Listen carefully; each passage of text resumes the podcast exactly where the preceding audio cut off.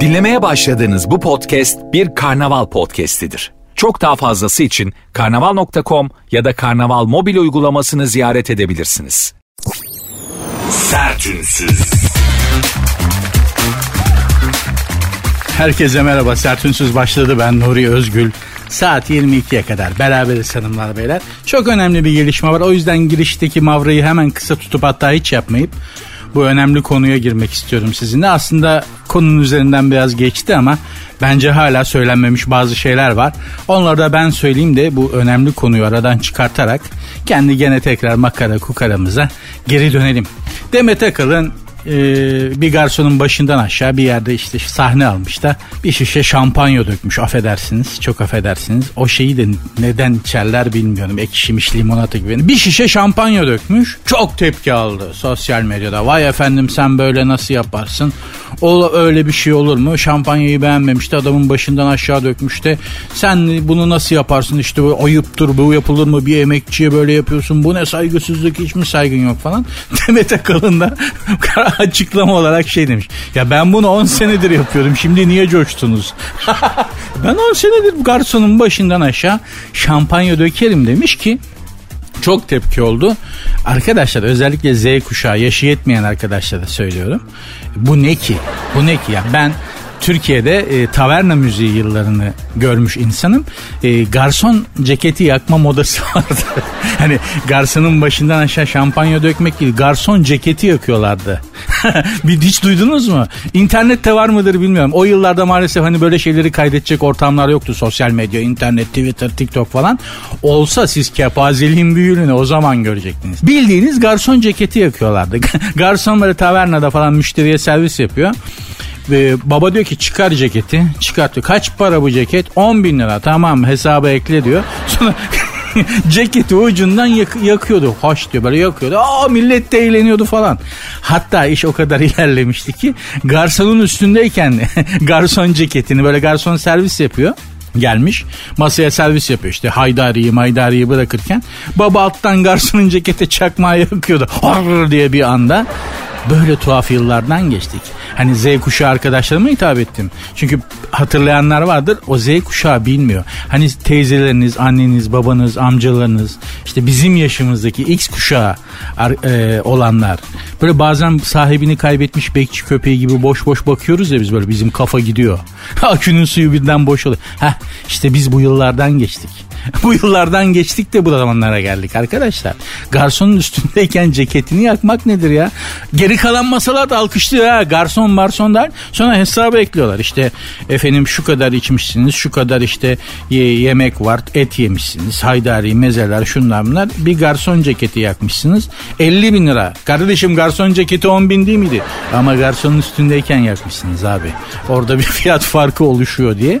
Gerçekten çok enteresan da. Ayrıca mesela şöyle bir saçmalık da vardı. Kadın solistin ayakkabısından şampanya içmek. Böyle bir kepazelik duydunuz mu bilmiyorum ama vardı. Kadın böyle çıkmış şarkı söylüyor. Gökyüzünde yalnız gezen yıldızlar falan.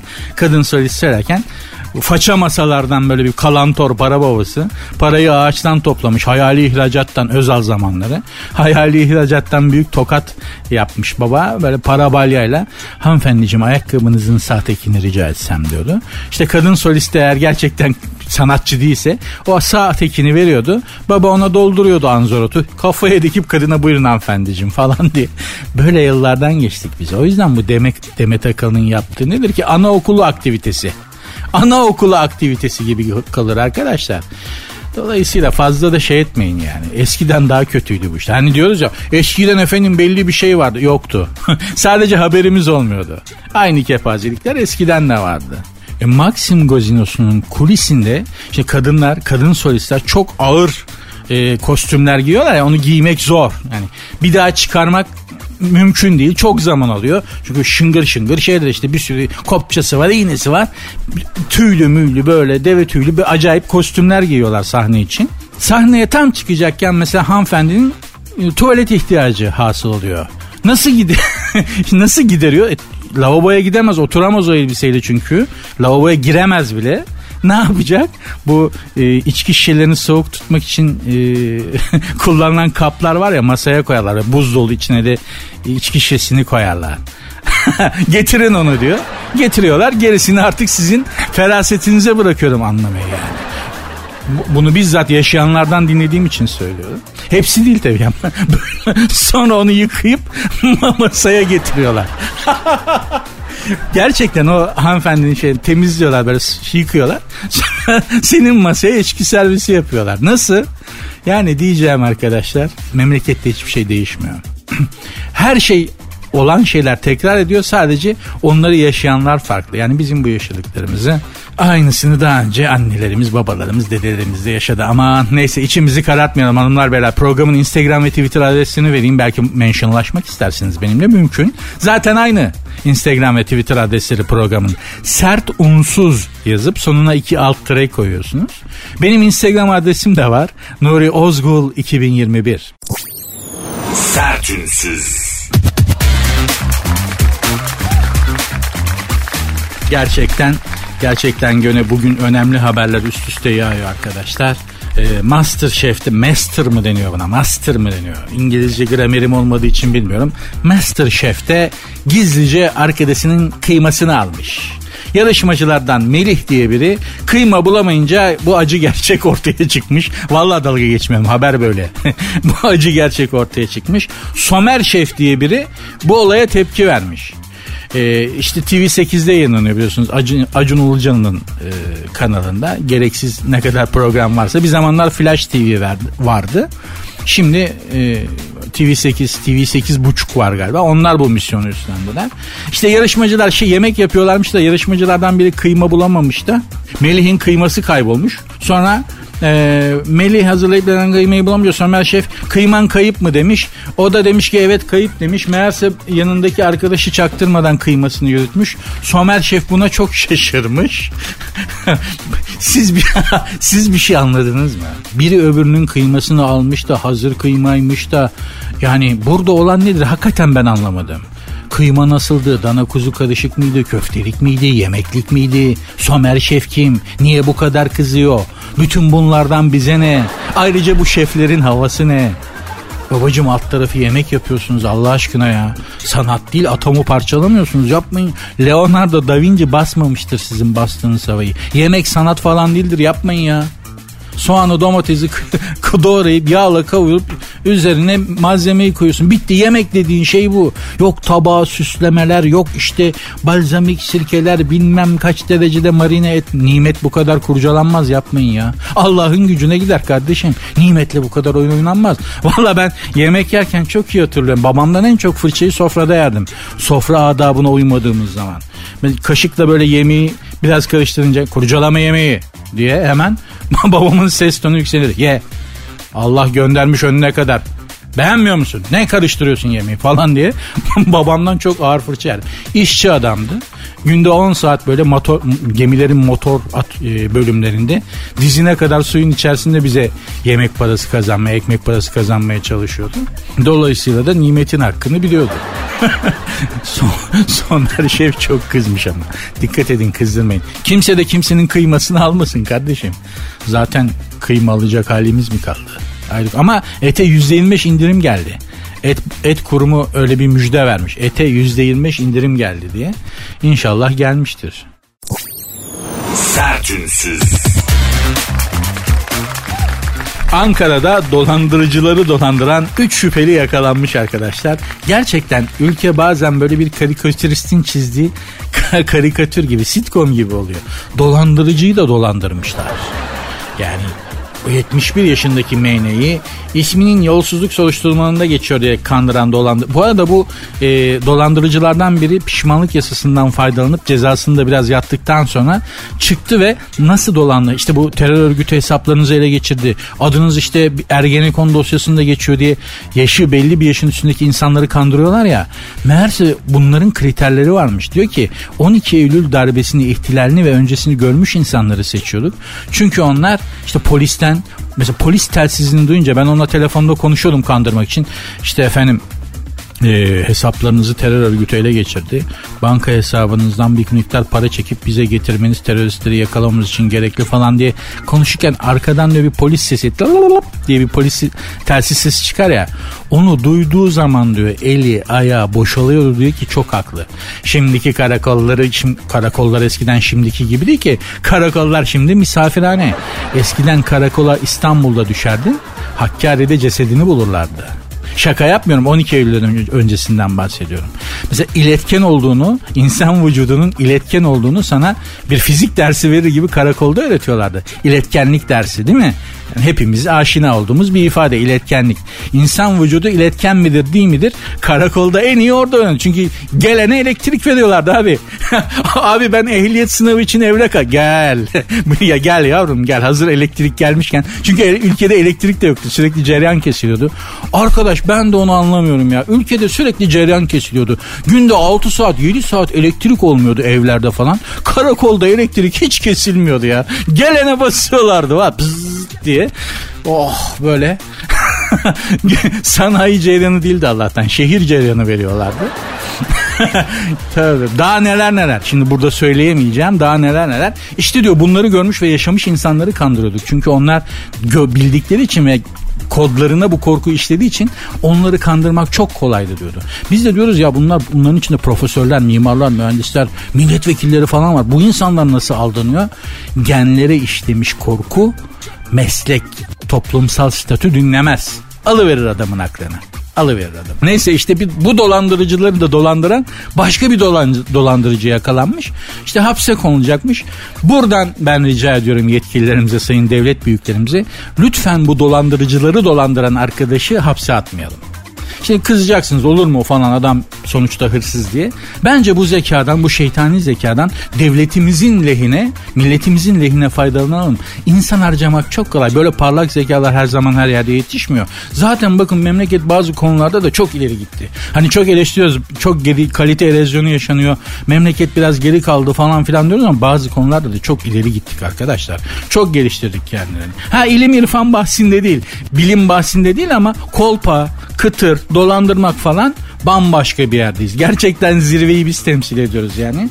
Şunun şu kadarını söyleyeyim arkadaşlar. Ben bu dolandırıcıları dolandıran arkadaşın hapse konulmasına karşıyım. Bunlar değerli zekalar. Gerçekten hemen kızmayın. Dolandırıcı da hapse konulmaz mı? Nasıl devletin milletin lehine kullanacağız falan diye anlatacağım bebeğim. Anlatacağım. Sakin. Yeni bestelenmiş tezahüratı ilk dinledikten sonra hemen söylemeye çalışıp rezil eden tribüne besteyi yapan tribünün seslendiği gibi sesleniyorum size.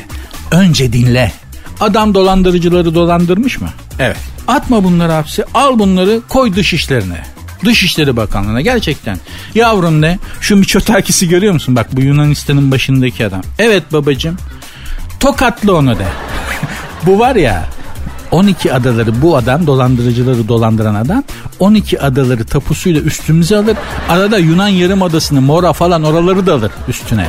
Buna de ki yani hapse atıp ne yapacaksın? Çürüyecek. Ama de ki bak şu Emmanuel Macron'u görüyor musun? Bak fotoğrafı bu. Evet. Bu adam Fransa Cumhurbaşkanı. Evet abicim. Arakla bunu. Emmanuel Macron'u 500 kişilik Fransız parlamentosunda orta yerde konuşma yaparken belinden pantolonunu alırlar. Macron dahi duymaz. Bu adamlar böyle adamlar. Bunlardan böyle faydalanalım hariciyede yani. Irak'ın, Suriye'nin, İran'ın, Rusya'nın üstünde sal bunları. Ondan sonra geç kenara seyret. Lütfen ya. Biz hariciyede çok steril takılıyoruz. Diplomaside. Gerçekten öyle. Gerek yok. Kolpacı mümkün olduğu kadar kolpacı istihdam edeceksin. Bak Amerika'ya.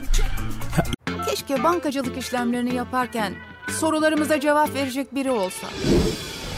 Haydi şimdi Akbank. E asistanınız var. Nerede bende asistan? Akbank mobil keşfet menüsünde. İstediğinizi sorun hemen cevaplasın. Sen de hemen mobilden Akbank'lı ol. Akbank asistanla bankacılık işlemlerini kolayca hallet. Detaylı bilgi akbank.com'da. Mobilin bankası Akbank.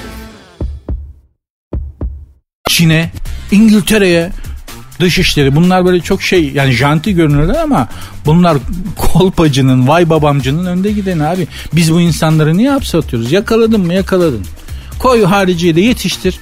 Sal dünyaya tokatlasın herkes ya. Biraz da biz böyle çalışalım yeter ya. Programın Instagram ve Twitter adreslerini veriyorum. niye niye böyle verdiğimi bilmiyorum ama birden böyle bir içimden size Instagram ve Twitter adreslerimi vermek geldi. Konuyla alakası yok. Sert unsuz yazıp sonuna iki alt tere koyuyorsunuz arkadaşlar. Sert unsuz yazıp sonuna iki alt tere koyuyorsunuz. Benim Instagram adresim de Nuri Ozgul 2021. United Kolpa. Sertünsüz. Eski eşi Ahu'ya yaralar. Adı kadının adını söyleyemedim. Özür dilerim. Eski eşi Ahu ya, Yahutu gene söyleyemedim. Bir daha ya kadının adını söyleyemedim. Eski eşi Ahu Yahutu Cem Yılmaz'ı icraya vermiş. Cem Bey e, biliyorsunuz hanımefendiden ayrıldılar. Bir boşanma yaşadılar. Allah kimsenin başına vermesin. Efendim e, bir nafaka ödüyor hanımefendiye. E, ne kadar veriyormuş? Bir kere önce 500 bin dolar tazminat ödemesine karar vermiş mahkeme. Yani pay, şey cash on the table 500 bin dolar blok halinde 500 bin doları hanımefendiye tazminat. Bu nasıl bir tazminat? Ne yaptın abi kadına? yani bir insana 500 bin dolar tazminat vermen için boşanıyorken bile olsan ona çok ciddi hasar vermiş olman lazım abi. 500 bin dolar abi bu. Ne yapıyorsunuz siz gözünüzü seveyim ya. Hakim abi. Abi sen dolar ne demek 500 bin nasıl bir rakam? Ha? bu ne yaptı bu adam ya Cem Yılmaz? Ben tanıştım da kendisiyle. Hani birkaç kere kısacık da olsa sohbet etme imkanımız oldu. Çünkü sahne arkasında hep karşılaştık. İş vardı o sırada sahneye çıkılacaktı falan. Ve kısacık sohbet ettik. Hiç öyle insana insanda 500 bin dolar tazminat ödeyecek hasar yaratacak bir tipe benzemiyor. Çok tatlı bir adamdı yani. Çok şeker bir adamdı bilmiyorum. Bilemiyorum. Dört duvar arasında olanı bilemeyiz tabii ama neyse. Fakat bir de aylık nafaka ödemesi var. Ben niye nafaka? 10 bin dolar da her ay e, nafaka olarak e, hanımefendiye ödüyormuş. Fakat Cem Bey demiş ki yani dolar kuru çok arttı. Ben bunu gelin 40 bin liraya aylık e, e, bağlayalım. Ben demiş ödeyemiyorum yani. Bu sonuçta pandemi var. Sahneye çıkamıyorum. Ben de bir yere kadarım.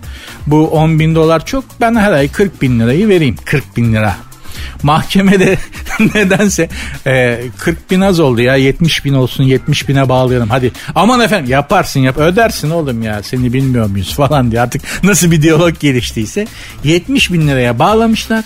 Cem Bey de 70 bin lirayı yatırmış ama o sırada Ahuyato da bu karara itiraz ettiği için bana 10 bin dolar ödemesi gerekirken 70 bin dolar ödedi ee, diye icraya vermiş Cem Bey. Cem Bey de mahkeme kararını göstermiş. Mahkeme kararı çıktıktan sonra 70 bini yatırdım. Mahkemenin kararı esastır icrayı kaldırın demiş. Anlatırken yoruldum. Bunlar bunu yaşarken kim bilir nasıl yorulmuştur ya. yani hani Şimdi karı koca arasında gelişen bir şey. Ortada bir çocuk var. Saygısızlık etmek istemem ama ünlü olmak da böyle zor be. Ha? Ya her şeyi insanların gözünün önünde yaşamak zorunda kalıyorsun. Şimdi çık sahneye espri yap. Ya Cem Yılmaz'sın. Evet bütün bunlar ortalıkta dolaşmış konuşulmuş. Sahneye çıkmış espri yapıyorsun. Biri çıkıp bu konuyla ilgili bir laf çaksa tamam Cem Yılmaz altında kalmayabilir ama yaşanan olay başlı başına komik zaten. Ha Cem Bey için trajik. Evet ama bizim için komik. Yapmayın gözünüzü seveyim arkadaşlar ya. Bu nafaka işleri biliyorsunuz çok sıkıntı yaratmaya başladı. Özellikle mesela e, bütün hanımları tenzih ederim ama bir de nafaka avcısı diye tanımlanan kadınlar var. Var yani böyle kadınlar. Olmasa var demeyiz. Bir ay evli kalıyor. Boşanma davasını açıyor. Tazminatı bir kitliyor. Ondan sonra o oh, falan işte süresiz nafakaya karşıyız falan diye bir, bir hareket var sosyal medyada. Bunu her mevzuda olduğu gibi her mevzuda olduğu gibi biliyorsunuz o yani her mevzuda bir kaos yaşıyoruz. Bu nafaka mevzusunda da bir kaos yaşanıyor. Ya arabaların cam filmleri biliyorsunuz koyu renk cam filmi bir ara yasaklanmıştı. Arabaların camlarına koyu renk film yapıştırmayı emniyet de buna şey yapmıştı ve demiştik yani arabanın içini göremiyoruz. Kim var göremiyoruz. Bu koyu renk camlar kaldırılsın falan. Sonra araba üreticileri ve nedense arabanın içinde otururken görünmek istemeyen insanlar itiraz ettiler. Lobileri de kuvvetliydi. Onlar itiraz ettiler. Emniyet bastırdı. En son Cumhurbaşkanı bu işi çözün dedi de mevzu çözüldü. Zaten Türkiye'de böyle bir şey var yani. Cumhurbaşkanımız bu işi halledin demeden hiçbir iş hallolmuyor. Gerçekten öyle. O CİMER'e giden falan dilekçeleri bir görseniz var ya ağlarsınız. Gerçekten memlekette tek çözüm odağı, tek çözüm noktası Cumhurbaşkanlığı makamı oldu. Maalesef yani. Cumhurbaşkanı da bununla mı ilgilensin? Ha? Senin arabanın cam filmiyle mi ilgilensin? Putin'le mi uğraşsın? Biden'le mi uğraşsın? Bilmem neyle mi uğraşsın be abicim? Ama yok bu hale geldi maalesef. Buradan da bürokrasiye seslenmek istiyorum. Babacım biraz çalışın. Çalışanları var da çalışmayanları. Mesela Rütük mükemmel çalışıyor. Değil mi? Rütük ben de hani bir medya kuruluşunda e, işi yaptığım için diyorum harika çalışıyor. İşini yapıyor. Ama her bürokrasi ve her bürokratik kurum böyle değil. Güzel bağladım sonunda. güzel bağladım. Kabul edin güzel bağladım. Zarar görmeden çıkarım bu anonstan ben. Sertünsüz. Ee, iç çamaşırı partisini hak ettiler demiş. Kim demiş? Kim diyecek? Aleyna Tilki demiş. Aleyna aslında A'yı biraz uzatmak gerekiyor. Aleyna Tilki iç çamaşırı partisini hak ettiler demiş. Efendim sosyal medyada iç giyimiyle üzerinde sadece iç giyimiyle fotoğraflar paylaşmış bu çocukcağız. Sonra da çok tepki almış insanlardan. Utanmıyor musun? Ay olur mu böyle kaç yaşında bak aa ne kadar ayıp. Çok tepki almış. Aa bak çok ayıp olur mu yakışıyor? Bak genç kızsın böyle iç giyimle fotoğraflar falan filan diye. Aleyna Tilki de onlara demiş ki Bunlar demiş sahte muhafazakarlar. Lafta böyle söylüyorlar. Kendileri kim bilir neler yapıyor falan. Onlara hep beraber bir iç çamaşırı partisi yapalım demiştim. Hak ettiler demiş. Hemen bunun altında da şey var. Manşet. Doğru yoldayım. bunun alt değilsin Aleyna. Değilsin. Yani kariyer olarak belki doğru yoldasın bilemem ama ya bu kafayla gidersen senin kemik gelişinin tamamladığını kaç sene oldu be kızım. Evladım yani çocuğum yaşındasın o yüzden söylüyorum. Değil mi? Ya sen daha kemik gelişimini yeni tamamlama, tamamladın. Bir dur, bir sakin ol. Madonna bile bu kadar çıldırmamıştı arkadaş. Biz de Madonna'nın deli zamanına denk gelmiştik arkadaşlar. Hatırlayan hatırlar. Şimdi Madonna hala deli de o bizim zamanımızda Madonna neler yapıyordu. Papayı kızdırdı kadın ya. Valla Papa bunun için açıklama yaptı ya. Ne, eski orta çağda falan olsa çoktan altına odunu koyup yakmışlardı Madonna'nın. Öyle deliydi. Yakın bunu falan demişti. Madonna'yı cayır cayır yakmışlardı orta çağda falan olsaydı. Öyle deli bir kadındı yani Madonna. Aleyna Tilki onun deliliği yanında hava gazı. Ama yine de bizim kalibremize, bizim çapımıza göre nedir efendim? Olmaz. Olamaz. O kadar da değil çocuğum yani. Değil mi? Sen kız çocuğusun. Biraz daha dikkatli ol. Bu zamanda gerçi erkek çocukların daha dikkatli olması lazım. Gerçekten. Öyle düşünüyorum yani. Eskiden kız çocuklarına değil mi çok özen gösterdik. Aman kız çocuğudur, kız evlattır, işte şöyledir, böyledir falan. Bu zamanda erkek çocuklar daha büyük tehlikede. Detayını da vermem, veremem yani. İçim el vermez zaten rütük var. Başka bir magazin haberine gelip akünün suyunu boşaltmaya devam edelim. Bülent Hanım, Bülent Ersoy 24 e, milyon TL'ye ev almış. Ev toplam masrafıyla işte 50 milyon TL. Evi alıyor. Eve 24 milyon TL veriyor. Ve bir o kadar da masraf yapıyor eve. E, parası var. Çalışıyor Bülent Hanım. Çok çalışkan bir kadın. Parası var yapar. Ama bir eve 50 milyon TL verip aldıysan sen evi almamışsındır. Ev seni satın almıştır ya. Değil mi? Ya 50 milyon veriyorsun bir eve. O ev seti seni satın al. Bir daha söylüyorum hemen. Yani bir para veriyorsun. 50 milyon lira veriyorsun. Ev alıyorsun. Ha, ev seni almış. Farkında değilsin. Artık o, o eve çivi çakamazsın ya. Ben resm anamın babamın resmini duvara asmak için çivi çakmaya içim el vermez. 50 milyon vermişim abi. Deli misin ya? Gerçi Bülent Hanım'ın, Bülent Ersoy'un asabiyeti meşhudur. Bu programda da sürekli bahsederim arada sırada aslında sürekli değil ama asabiyeti meşhudur. Bazı konular çok ekonomik olabilir Bülent Hanım. Mesela kettle değil mi? Kettle'a su koyuyorsun. Kaç saniyete kaynatıyor? Full su dolu kettle 15 mi? 15 saniye. Hani Bülent Hanım'ın öyle kettle'ı elektriğe takmasına falan gerek yok ki böyle o gözlerini belerte belerte kaynat şu suyu bakayım dediği zaman kettle onu hemen 3 saniyede kaynatır. Pişir olan dediği zaman fırın hemen pişirir böreği. Bülent Hanım'ın öfkesi meşhurdur. Ben, ben dediğim gibi bir iki kere denk geldim. Hala elim ayağım boşanıyor. Bak aradan kaç sene geçti? 10 sene falan geçti en son Bülent Hanım'ı gördüğümde. O öfkesini bana yönelik değil de bana yönelik olsa şu anda benim mezarımın başında dua ediyordunuz. Ben kalpten gitmiştim. Bana yönelik bir öfke değildi ama şahit oldum yani ortalığı yıkmasına. Aman aman aman abi. Aman abi. Ya o videoyu keşke onu böyle viral olarak çekip videoyu Miçotakis'e Macron'a falan göndersek bunlar Türkiye'ye karşı silahlanmaktan vazgeçer. Bülent Hanım'ı mesela Fransa bize gıcık gidiyor ya ya da Miçotakis işte ülkesini açtı Amerikan de, cephaneliğine çevirdi Yunanistan'ı. Ver Miçotakis'i Bülent Ersoy'un eline teletabis yapar. falan diye böyle ortalıkta teletabis gibi gezer Bülent Hanım. O dolayısıyla da hani 50 milyon verdim sana falan dediniz ev kendi kendine dekore olur zaten. Allah düşmanıma vermesin. Düşmanıma vermesin. Çok sert kadın. Ben çok korkuyorum. Yani korktuğum çok az insan vardır hayatta. Bülent Hanım onlardan biri. Kesinlikle çok korkuyorum yani. Programın Instagram ve Twitter adresini hatırlatıyorum. Abi sık sık hatırlat dediler. Utanma dediler. Bu devir öyle bir devir değil. Söylemezsen olmaz dediler. Söylüyorum hanımlar beyler. Ay ne tatlı çocuk ne de güzel anlatıyor. Aferin bakayım dur bir şunun moralini düzelteyim. Bir şeyler yazayım deyip e, tweet ya da Instagram'dan bana ulaşabilirsiniz. Zaten aynı adresler. Sert unsuz yazıp sonuna iki alt tere koyuyorsunuz. Ya da ya ne saçmalıyor bu açmışlar değil saçma sapan gev gev. Şuna biraz yazayım bir fırçamı atayım falan. Moralini bozayım o da olur. O da olur. Bu da bir fikirdir. Hürmet ederiz. Benim Instagram adresim de var. Nuri Ozgul 2021. Sertünsüz. TikTokçuya, TikTok mı deniyor aslında buna? Neyse işte TikTokçuya özenen sahte yolcular. Şöyle bir üçkağıt açıyormuş bu YouTuber'lar e, işte Instagram fenomenleri. İngiltere'nin en işlek hava yolu biliyorsun. Heathrow meşhur. Bütün dünya oraya iner. Oradan dağılır falan.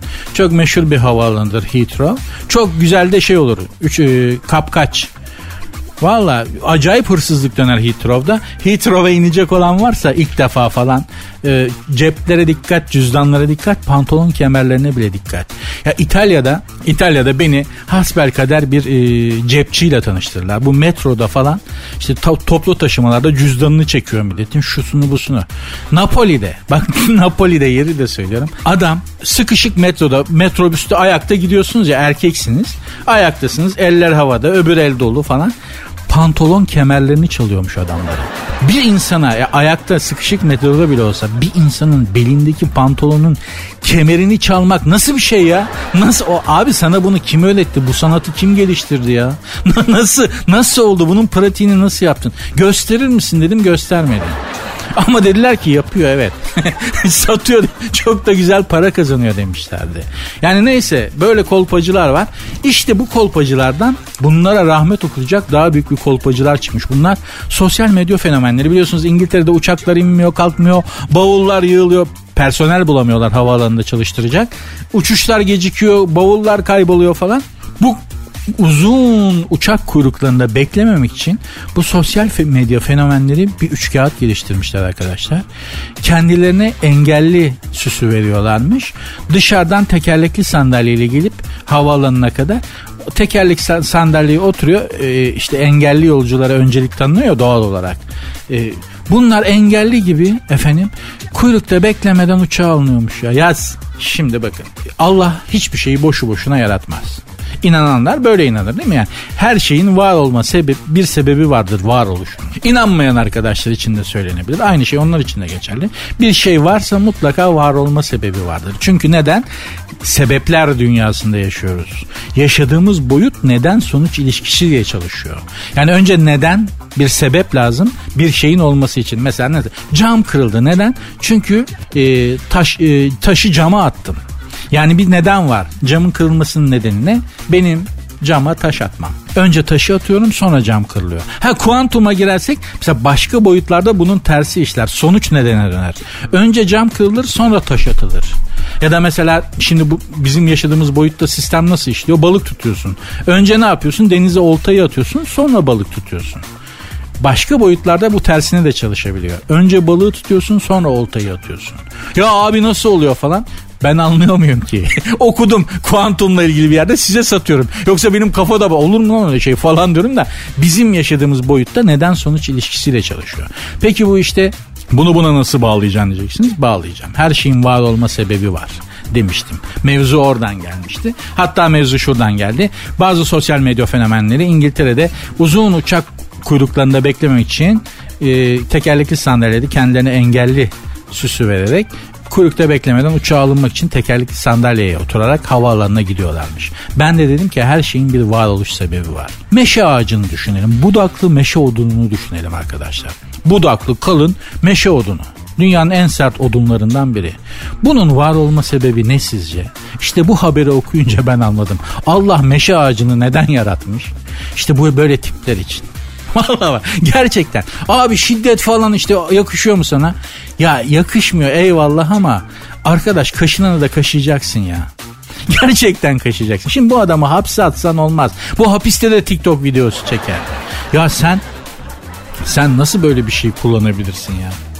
ya bu insanlık çok güzel vicd, insanlık vicdanı çok güzel bir şey geliştirmiş değil mi? Problemi olan, işte engelli olan, yürüyemeyen, gözleri görmeyen insanları uçağa normal sağlık sağlıklı tam insanlardan e, önce alıyoruz. Bu çok vicdani, çok güzel, çok güzel. Ya sen bunu niye kullanıyorsun ya? Ya işte meşe odunu bu yüzden var arkadaşlar. Beyzbol sopası bu yüzden var. Beyzboldan önce gerçekten. Ya içimden geldi söyleyeceğim kızanlar alınanlar rütük mütük hani dokunuyorsa Zülfiyar'a özür dilerim ama ben meşe odununun Allah'ın bu yüzden yarattığını düşünüyorum artık. ekleyeceksin bunlara. Bunlara ekleyeceksin. Çünkü bu da bir eğitimdir. Bu da bir eğitimdir. Kimisi böyle öğrenir. Yani okuldan falan bahsetmiyorum eğitim derken. Biz dayak yedik öğretmen. Ben öğretmenlerimden dayak yedim. Çok mu şey oldum? Oldu mu aslında? Vallahi bak. yani yediğim öğretmenlerimden yediğim e, dayakları düşünüyorum. 2-3 kere tokat yemiştim öğretmenimden. Bende çalıştı. Çok özür dilerim ama bende işe yaradı bak. İtiraf ediyorum ya bende işe yaradı. Ha, okullarda dayak olsun demiyorum ama şunu söylüyorum ya bende çalıştı. Vallahi çalıştı. Konuyu tekrar şeye bağlıyorum. Budaklı meşe odunu işte böyle tipler için yaratılmıştır diye düşünüyorum. Sizin fikrinizi de merak ediyorum. Bana yazarsanız Instagram'dan, Twitter'dan buradan okurum, öğrenmiş olurum. Sertünsüz devam ediyor. Sertünsüz. Aşk doktoru Mehmet Coşkun Deniz abicim Türkiye'nin en önemli gazetecilerinden biridir. Kendisi her zaman söylenir çalıştığı gazeteyi Türkiye'nin en çok satan gazetesi haline getirmiştir. Bakmayın yani yöneticilik tarafı, gazetecilik tarafı çok kuvvetli bir abi, abimizdir.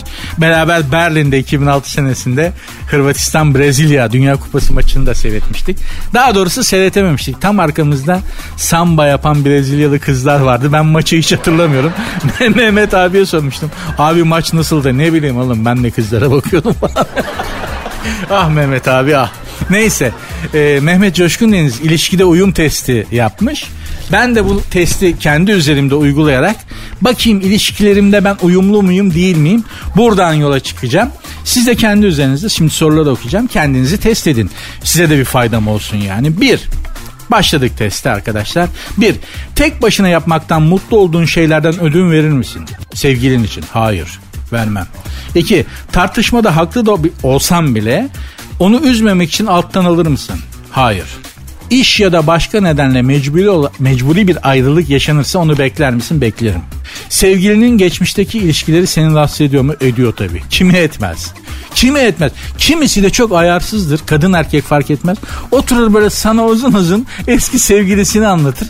Sen böyle içinden lan böyle de bir bütün nevrotik bastırılmış duygularını ayaklandır. Anlatır böyle bir de tatlı tatlı nostalji yaşayarak anlatır böyle yüzünde böyle bir tatlı bir insan böyle sinir olur. Herkesin ilişkisi, herkesin sevdiği insanın eski ilişkileri rahatsız eder. Beni de eder. Sevgiline her konuda mutlak bir dürüstlük gösterebilecek misin? Hayır. Böyle bir şey yapılamaz ki. Her konuda mutlak dürüstlük gösterirsen o ilişki yürümez zaten. Yürümez. Yürür diyen var mı? Yürümez abi. o kadar dürüstlük ilişkide çalışmaz. Hangi konuda dürüst olduğun önemli. Verdiği kararlar kötü olsa bile sevgilinin arkasında durur musun? Dururum. Ama başının etini yerim.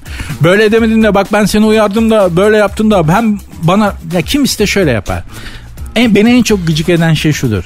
Sana bir konuda akıl danışır. Tamam Ben kimseye yani bu hayatımdaki insan da olsa bana sor önce bana sor demem. Bana sordun mu fikrimi? Ya ben onu böyle yapacağım ne diyorsun? Ben de şöyle yap dedim ama öyle yapmadın. Buna çok pis ayar olurum bak. Niye bana soruyorsun o zaman ya? Ya kendi bildiğini yapacaksan bana niye soruyorsun arkadaş? Sorma. Ancak benim dediğimi yapacaksan bana sor.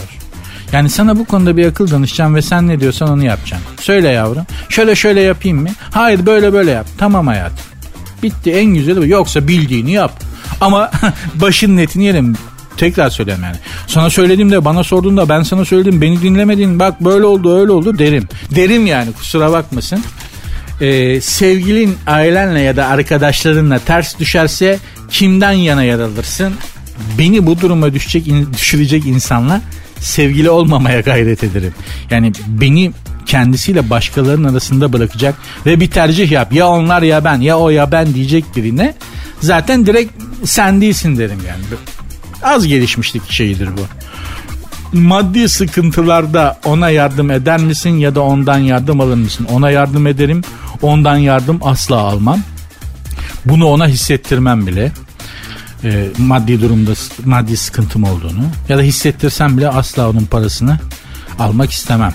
Yanında sevgilin olmadığında bir başkasının gösterdiği ilgiliye karşılık verir misin? Abi terazi burcuyum ya. Çok özür dilerim de flört benim hayatım. Bazen farkında olmadan flört ediyorum. Şimdi açık açık söylüyorum yani. flörtöz, fritöz değil. Flörtözsün ya. Burcun mu? Terazi. Herkes de flört eder. Hiç kimse yoksa etrafında aynanın karşısına geçer kendiyle flört eder terazi. Böyle bir şey. Ama bu afacanlık aldatmak anlamında değil yani. Gerçekten terazi flört eder. Yapacak bir şey yok. Sevgilin iş nedeniyle başka şehre yerleşirse onunla gider misin? Gitmem. Evet gitmem. Sonuçlara bakıyorum. İğrenç bir sevgiliyim. ben bile kendimden tiksindim şu anda. Berbat bir... Benden harbiden sevgili olmazmış ya. Aa Mehmet Coşkun Deniz'e çok teşekkür ederim. Bana beni fark ettirdi adam yahu. Gerçekten berbatmışım ya. Şuraya bak. Yanında sevgilin olmadığında bir başkasının gösterdiği ilgiye karşılık verir misin? Kim vermez ya? Ya belli bir düzeyde verirsin tabii. Verirsin yani. Hani ilginin de nasıl gösterildiğine bağlı. Neyin ilgi olarak neyin gösterildiğine bağlı yani. Tatlı bir flörtöz oluyor maalesef. Ben de istemem ama oluyor arkadaşlar. evet gerçekten berbat bir sevgiliymişim. E, hayatıma girmiş çıkmış ve girecek olan herkesten peşinen özür dilerim. Bunu da dinleteceğim hepsine. Bu anonsu hayatıma girmek üzere olan bütün insanlara ya da giren insanların hepsine bak ben buyum diye bunu dinleteceğim arkadaşlar. İnşallah siz başarılı bir sonuç elde etmişsinizdir. Ben edemedim. Benden sevgili olmazmış yani. Arkadaş olurmuş. Ben onu anladım bu şeyden. İyi arkadaş olurum. Ama kolay katlanılabilir bir sevgili olmadığımı fark ettim. Allah hayatıma giren insanlara sabır versin. Ne diyeyim onların da işi zor. Zor yani. Sertünsüz. Jetgiller diye bir dizi vardı arkadaşlar. 60 yıl önce yayınlanmaya başlamıştı Amerika'da. Türkiye'de yayınlandı. Benim çocukluğumda da yayınlanmıştı. Ben de izlediğimi hatırlıyorum. Jetgiller. O Jetgiller'in bir babası vardı. Çizgi film bu. George Jetgill'in doğum gününü kutlamış bütün dünya. O 60 yıl önce gelecekte geçen bir diziydi bu. Ve 60 yıl önce bugün kullandığımız teknolojilerin pek çoğunu bu çizgi diziyi hazırlayanlar hayal etmişler. Mesela bu dizide bu çizgi filmde gördüğümüz ve olur mu ya öyle şey falan dediğimiz pek çok şey gerçek olmuş. Neymiş onlar? Dediğim gibi 60 yıl önce yayınlanmaya başladı. Bakın o zamanlar ne hayal edilmiş ve bugün gerçek olmuş. Uçan otomobiller yapıldı yapılıyor. Bizde de aslında prototipi uçuruldu diyebiliyorum. Robot hizmetçi, 3 boyutlu gıda, dronlar, hap kamera, hologram, akıllı ayakkabı, akıllı saat, jetpackler hani bu sırtına böyle bir şey takıyorsun suya giriyorsun böyle su püskürtüyorsan denizin üstünde havada gidiyorsun jetpackler falan. Ondan da ne keyif alıyorlar bilmiyorum ama akıllı ayakkabı, dijital gazete, robot süpürge ve uzay turizmi bunlar hep 60 yıl önce jetgillerde öngörülmüş arkadaşlar. Gerçekten de ben de hatırlıyorum mesela akıllı saatleri e, jetgillerden akıllı saatleri hatırlıyorum. Dijital gazeteyi e, robot hizmetçi çok meşhurdu. Kendi başına bir karakterdi. Robot hizmetçiyi de hatırlıyorum. İki tekerlekli yürüyen bir ayağı vardı hatta böyle robot hizmetçinin falan. Çok tatlı bir şeydi. Ben de en çok robot hizmetçiyi severdim dizide pek çok aslında gelecekte geçen pek çok dizide gelecek çok doğru hayal edilebiliyor. Simpsonslar diye bir çizgi dizi vardı hatırlarsınız hala oynatılıyor. Donald Trump'ın siyasi kariyerinin tamamını adamlar daha gerçekleşmeden çizgi dizide, çizgi filmde göstermişlerdi. Başına gelecek her şeyi yani. Bizim yaptığımız mesela gelecekte geçen Turist Ömer Uzayda filminde de hatırlarım rahmetli Sadri Alışık bilgisayara, kompütere, uzay gemisinin bilgisayarına spor toto sonuçlarını sormuştu. Bilgisayar da spor toto sonuçlarını veriyordu. Aa dur falan Mr. Spock engel olmuştu spor toto sonuçlarını kaydetmesine falan. Bu teknolojik şeylerle maalesef bizim altyapımız şeyle gelişti. Fil, filmlerde gördüğümüz, dizilerde gördüğümüz kullanım şekilleriyle gelişti. Yani bilgisayarı biz ilk önce dizilerde ve filmlerde gördük. Türkiye'de bilgisayar diye bir şey yoktu. Filmlerde ve dizilerde gördük. Ya banka cüzdanının daktilo ile yazdırıldığını hatırlıyorum ben. Yani bankaya gidiyordun işte banka cüzdanını yazdıracaksın. Değil mi? Hesap hareketlerini deftere kaydettireceksin. Bayağı bildiğin kadın alıyordu banka defterini. Cüz- daktiloya takıyordu çatır çutur çatır çutur. Öyle yazıyordu tek tek. Bunu gördüm ben ha ben de 3.30'umda değilim yani. Çok acayip bir sıçrama yaşadık. Bilgisayar denen şey İlk başta biz bunları dizide falan gördük ve gerçekten bilgisayar şöyle bir şeydi bizim için. Ne sorarsan cevap veriyor. Halbuki bilgisayar öyle değilmiş. Önce bilgisayara bir şeyler girmen gerekiyor. Bazı datalar girmen gerekiyor. Sonra bilgisayar onlardan analitik sonuçlar çıkartarak işte sana cevap veriyor. Ama bizim filmlerde gördüğümüz bilgisayar böyle değildi bilgisayarlar. Senle insan gibi konuşuyor ve hiç düşünemediğin şeyleri söylüyordu. Bu öyle bir etki yarattı ki size. Bu hatıramı bir yaklaşık bir sene önce bu programda anlatmıştım ama güzel bir şeydir. Tekrar hatırlatayım yeri geldi. Karaköy'de bir ithalat ihracat işte deniz nakliye şirketinde çalışıyorum. Hem de okuyorum o zamanlar. Ve Turgut Özal ülkeyi böyle deli gibi değiştirmiş, dönüştürmeye başlamış. Her şey çok büyük bu hızla gidiyor. Yara yara gidiyoruz yani kestirmeden gitmemiz lazım yetişmemiz için dünyaya. O yüzden çok büyük bir değişim yaşanıyor.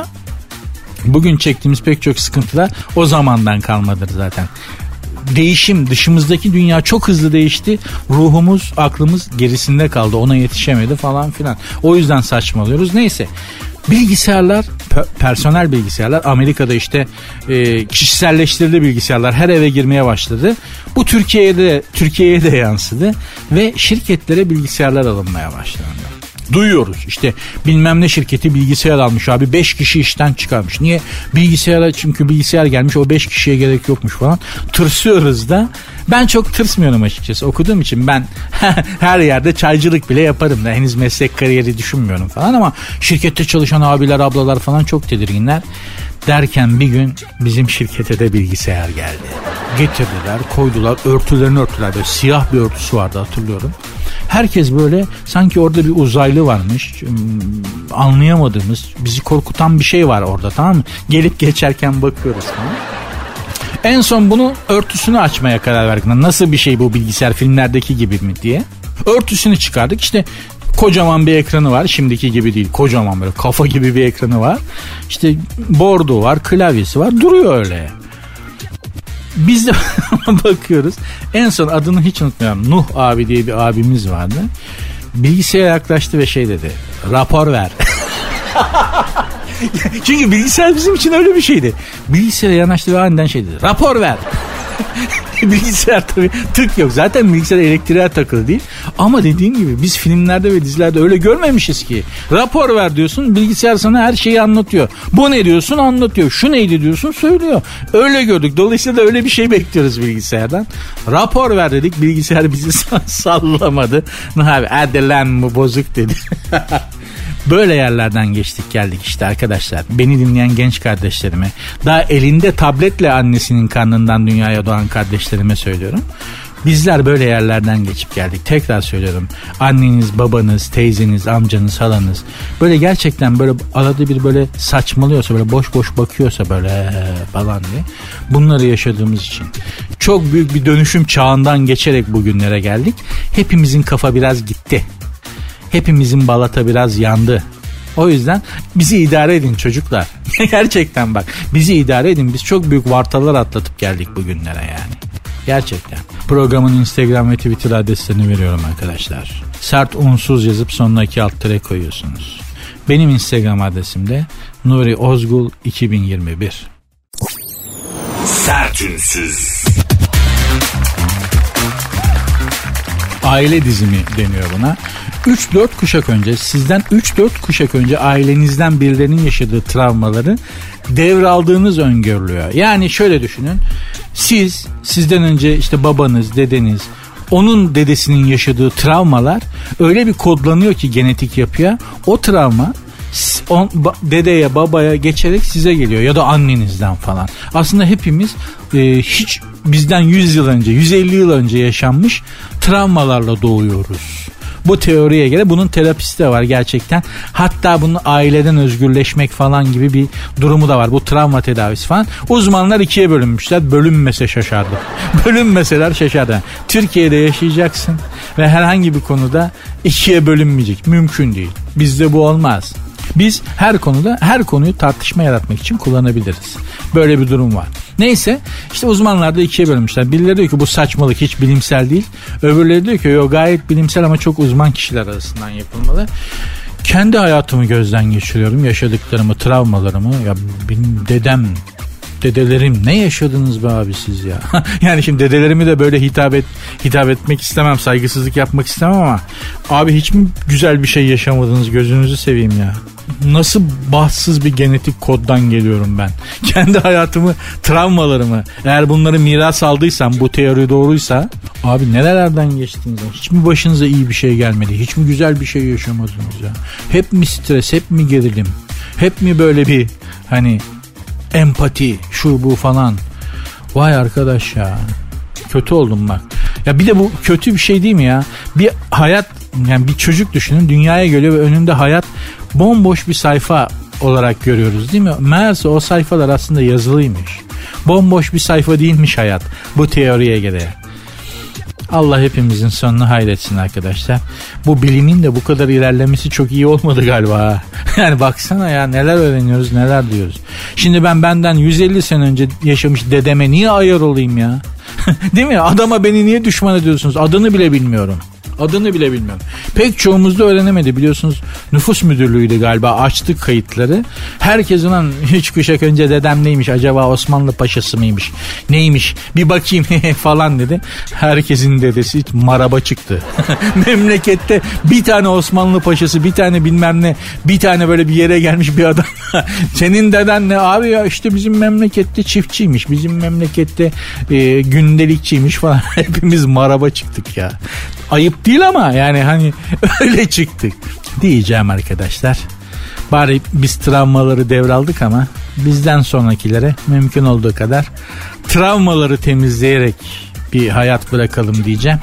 Hani sen temizlesen üstüne yenisini ekliyorlar be arkadaş. Dünyada öyle bir yer. Hayat da böyle bir hayat oldu maalesef yani. Yapacak bir şey yok. Mümkün olduğu kadar vitesi küçük viteste devir yüksek devir yapmamaya çalışın. yani artık böyle anlatayım ne diyeyim yani. Vites küçükse hayatınızda küçük viteste gidiyorsanız gaza fazla abanmayın. Balatayı yakarsınız. Allah sonumuzu hayretsin. Her şey iyiye gider. Her şey olacağına varır. Öyle diyelim. Erzurumlu İbrahim Hakkı Hazretleri öyle demiş. Deme sakın neden böyle? Yerincedir o öyle. Yani öyle olması gerektiği için öyle oluyor. Öyle oldu olması en doğrusu öyle olduğu için oluyor. Tabi İsmail Hakkı bunu çok güzel söylemiş. Ben canını okudum söyleyemedim tamam ama anladığınızı düşünüyorum. Ve böylece de programı bağlar başı yapıyorum arkadaşlar. Bugünlük bu kadar. Harç bitti yapı paydos. Benim de bir hayatım var da ben de şimdi gideceğim evime barkıma kendi keyfime bakacağım biraz yani. Keyif meyif değil gene çalışacağız ama. Bugünlük bu kadar. İnşallah güzel bir program olmuştur. Keyifli bir iki saat geçirmişsinizdir. Ya daha nereden beni hangi dakikada dinlemeye başladınız bilmiyorum ama sizin için güzel bir zaman dilimi olmuştur. Hayatınızı biraz güzelleştirebildiysem ne mutlu bana. Tekrar görüşmek üzere. Instagram ve Twitter adreslerini hatırlatayım mı? Çok hatırlattım bugün. Hatırlatayım be ne olacak? Sert unsuz yazıp sonuna iki alt tere koyuyorsunuz. Benim Instagram adresim de Nuri Ozgul 2021. Görüşmek üzere.